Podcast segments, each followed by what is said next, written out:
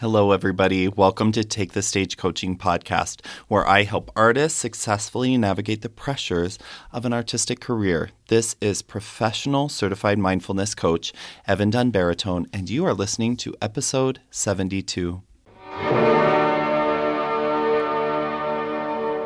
Is everyone saying no to your singing career? Well, we here at Take the Stage Opera Podcast say toi, toi, toi. Find out what is holding you back so you can stop waiting in the wings and go out and get your standing ovation. There are no forbidden topics here, so get your ticket and find your seat. In bocca Lupo.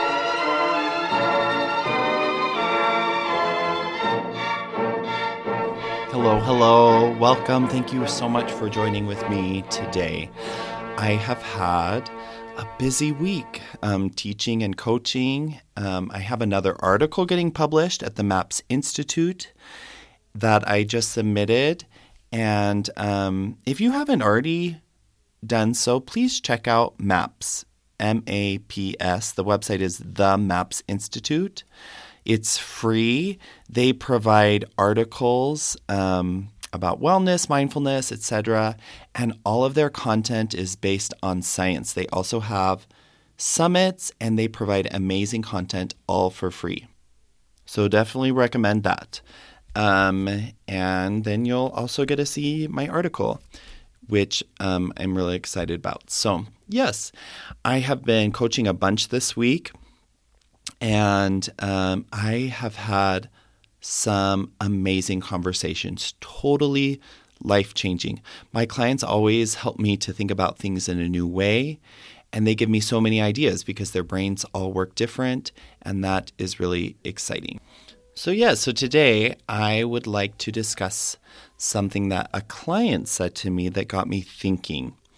Um, she uh, was feeling frustrated with her work, with her life. Like she wasn't doing well at balancing her professional and her home life and all these different things, which is obviously something that we all get to learn, learn about in this life.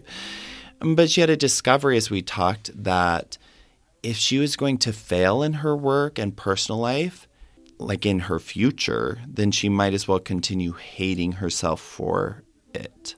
She said, Quote, it seems to me that whether I love myself or hate myself, I'm going to be a failure. And if I hate myself, then I can feel better knowing that I at least knew I was a failure. And that's the end of her quote. Um, it's almost like she feels that hating herself will make her feel better about her shortcomings. And this kind of makes her a martyr of her own feelings. And so um, we've talked about failure before. Um, if you'd like to learn more about that, check out episode 42. That's not going to be the topic of today's episode, but the part I want to focus on today um, is what she ended up saying later in the session. And she said that she thought that in her future, she would have a better relationship with herself. And I thought it was extremely fascinating that she thought her future self would be more accepting of who she is because she was making all the necessary changes in her life to make herself more likable. But the way that she is making those changes is by trying to hate herself into changing. And people do this all the time. Like, oh, I hate my body, so I'm just going to force it to change and then I can love it. Or I hate my voice, so I'm going to struggle every day and practice so it'll sound good and then I can love it and I hate my job so much, and so I'm going to be a martyr until I can retire, and then I'll finally be happy. And so there's always like this happiness in the future. And so I'm just going to be a martyr and just keep hating things, right?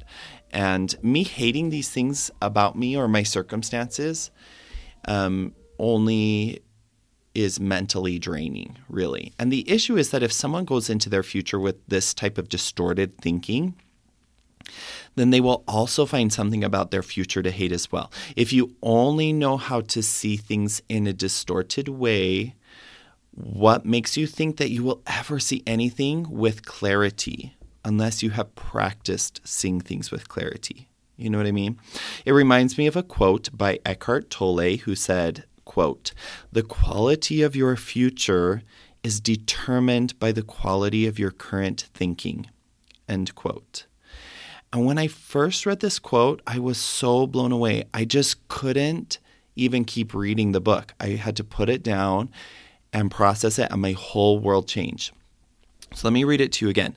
The quality of your future is determined by the quality of your current thinking. And I know you're thinking, oh, well, what if something crazy happens in my future? That has nothing to do with my current thinking. F- go with me for a second. Let's explore this. We're going to dissect this thought today. And we will look at some examples of people in their lives and even a movie example that I thought of. And I hope that as an artist that this topic can help you to see your own life clearer right now so that you can also go into a future with more clarity and more joy. The first example I want to give is the example of someone who wins the lottery. And I almost put like how many people do you know who have won the lottery? And then i realized that most of us probably don't know anyone who's won the lottery. But um, what i'm trying to say is have you ever wondered how people end up spending that money that they make? I'm sure that some of them are able to really make some good changes in their lives with the money and um, maybe some investments, and that's very possible. But I have also heard of stories of people who ended up wasting all the money. And um, then they kind of end up in the same position that they started in, hoping for another big win. And this same thing happens to celebrities that make it big. They make a ton of money, they waste all the money, and then they end up with nothing when their career dies down. The issue with so many people in these circumstances is that they're bringing the same worldview, their same views about themselves, and their same distorted thinking into a new circumstance. Yay, all of a sudden your dreams come true and everything is perfect, right? Like I just made a gazillion bucks or I'm super famous and now everything's perfect.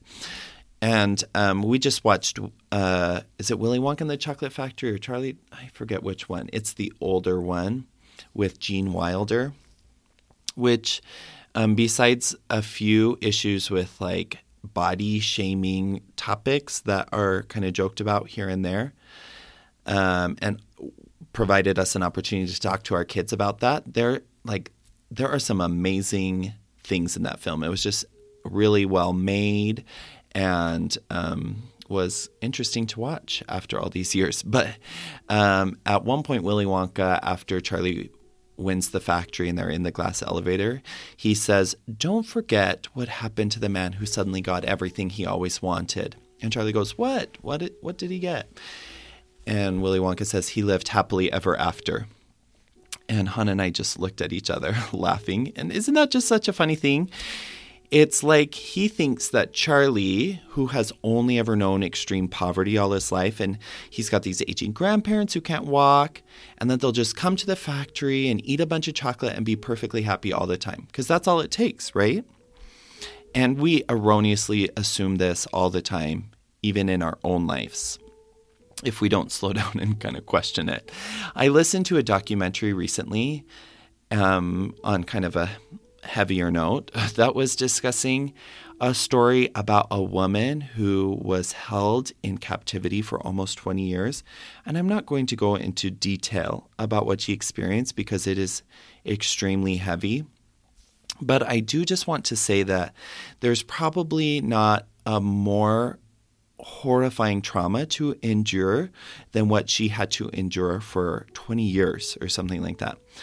And then there was this news interview when she was released. They were talking to her family, and her family was like, Oh, finally, we can be happy together again after she was saved from this situation where she was held in captivity.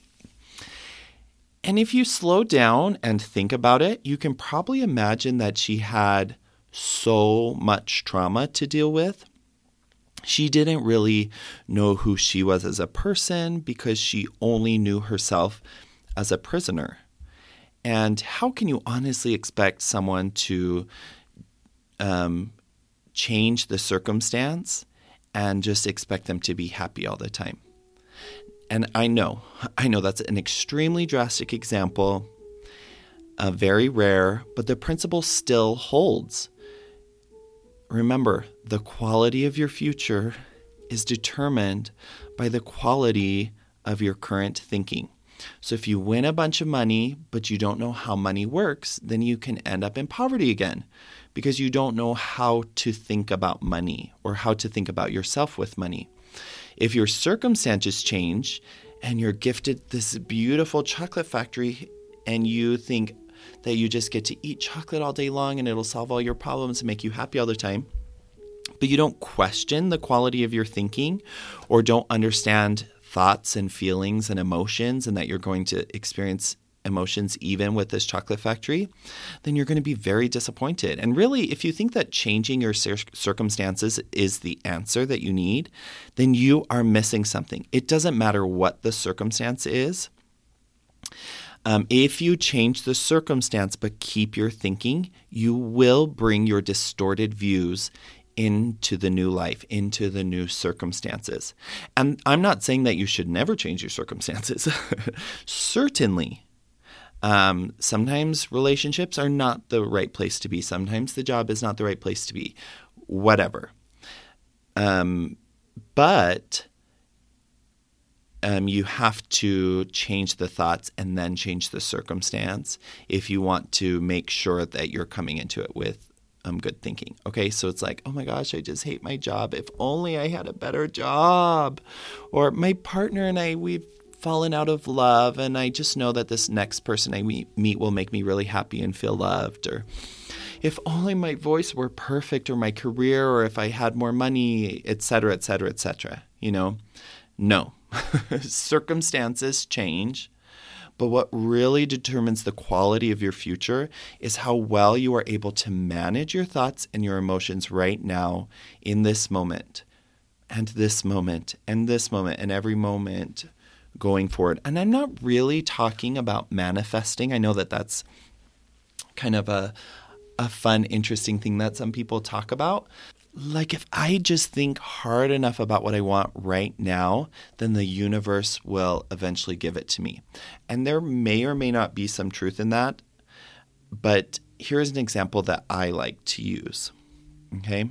You enter the year 2020. It's a fresh new year. You've got all your resolutions and you've been practicing creating powerful thoughts in your head about all the gigs you're going to book this year and how your career is just going to take off.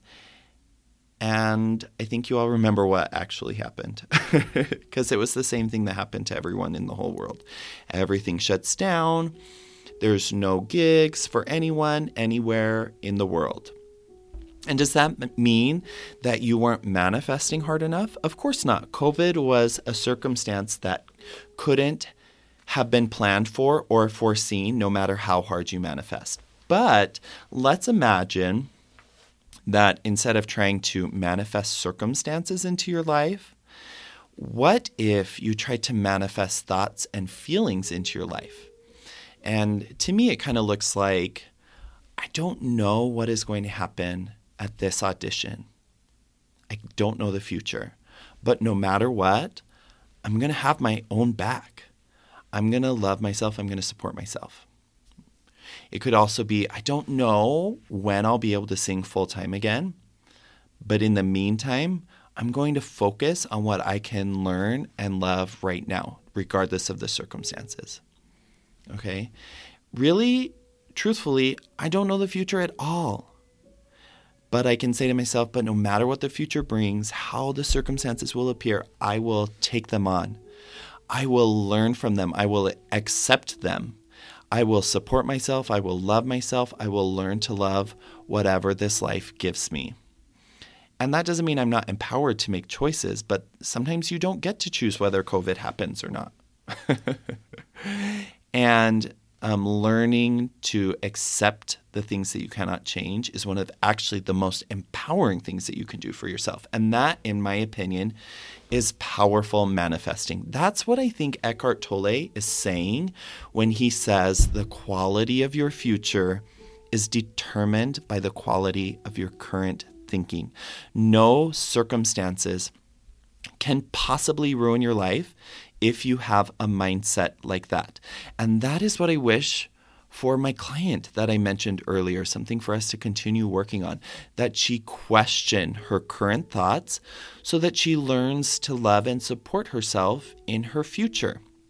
Her current thought pattern of hating herself that sh- so that she'll be worthy of love later will most likely lead to more self hatred, not less. And this is regardless of how many things she changes about herself. Oh, and now I look perfect and I have this money and I have a house and a car and the job and blah, blah, blah, blah, blah. But if you bring your self hatred thoughts with you, you'll continue to find something to hate about yourself, right?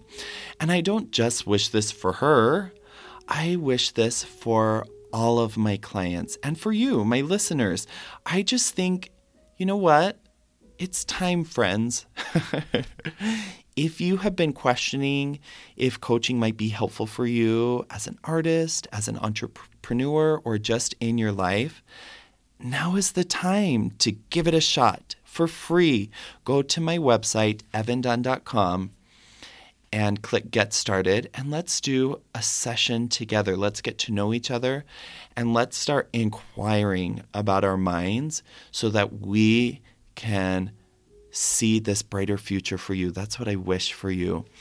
And your future self will, newsflash, I'm predicting the future here, but your future self will still get to experience loads of uncomfortable feelings because that's how the world works. And you, your future self will also get to have lots of crazy circumstances around you that you won't always be able to control. But at least you can have the skills you need to have your own back, have a really great mindset, and get through whatever the world can come up with next. So, with that, stop waiting in the wings. It's time to take the stage, my friends. In bocca lupo. Thank you for listening to another episode of Take the Stage Opera podcast. We love hearing from you, so please take a moment to subscribe to our podcast and give us a review. It helps us to continue delivering quality material.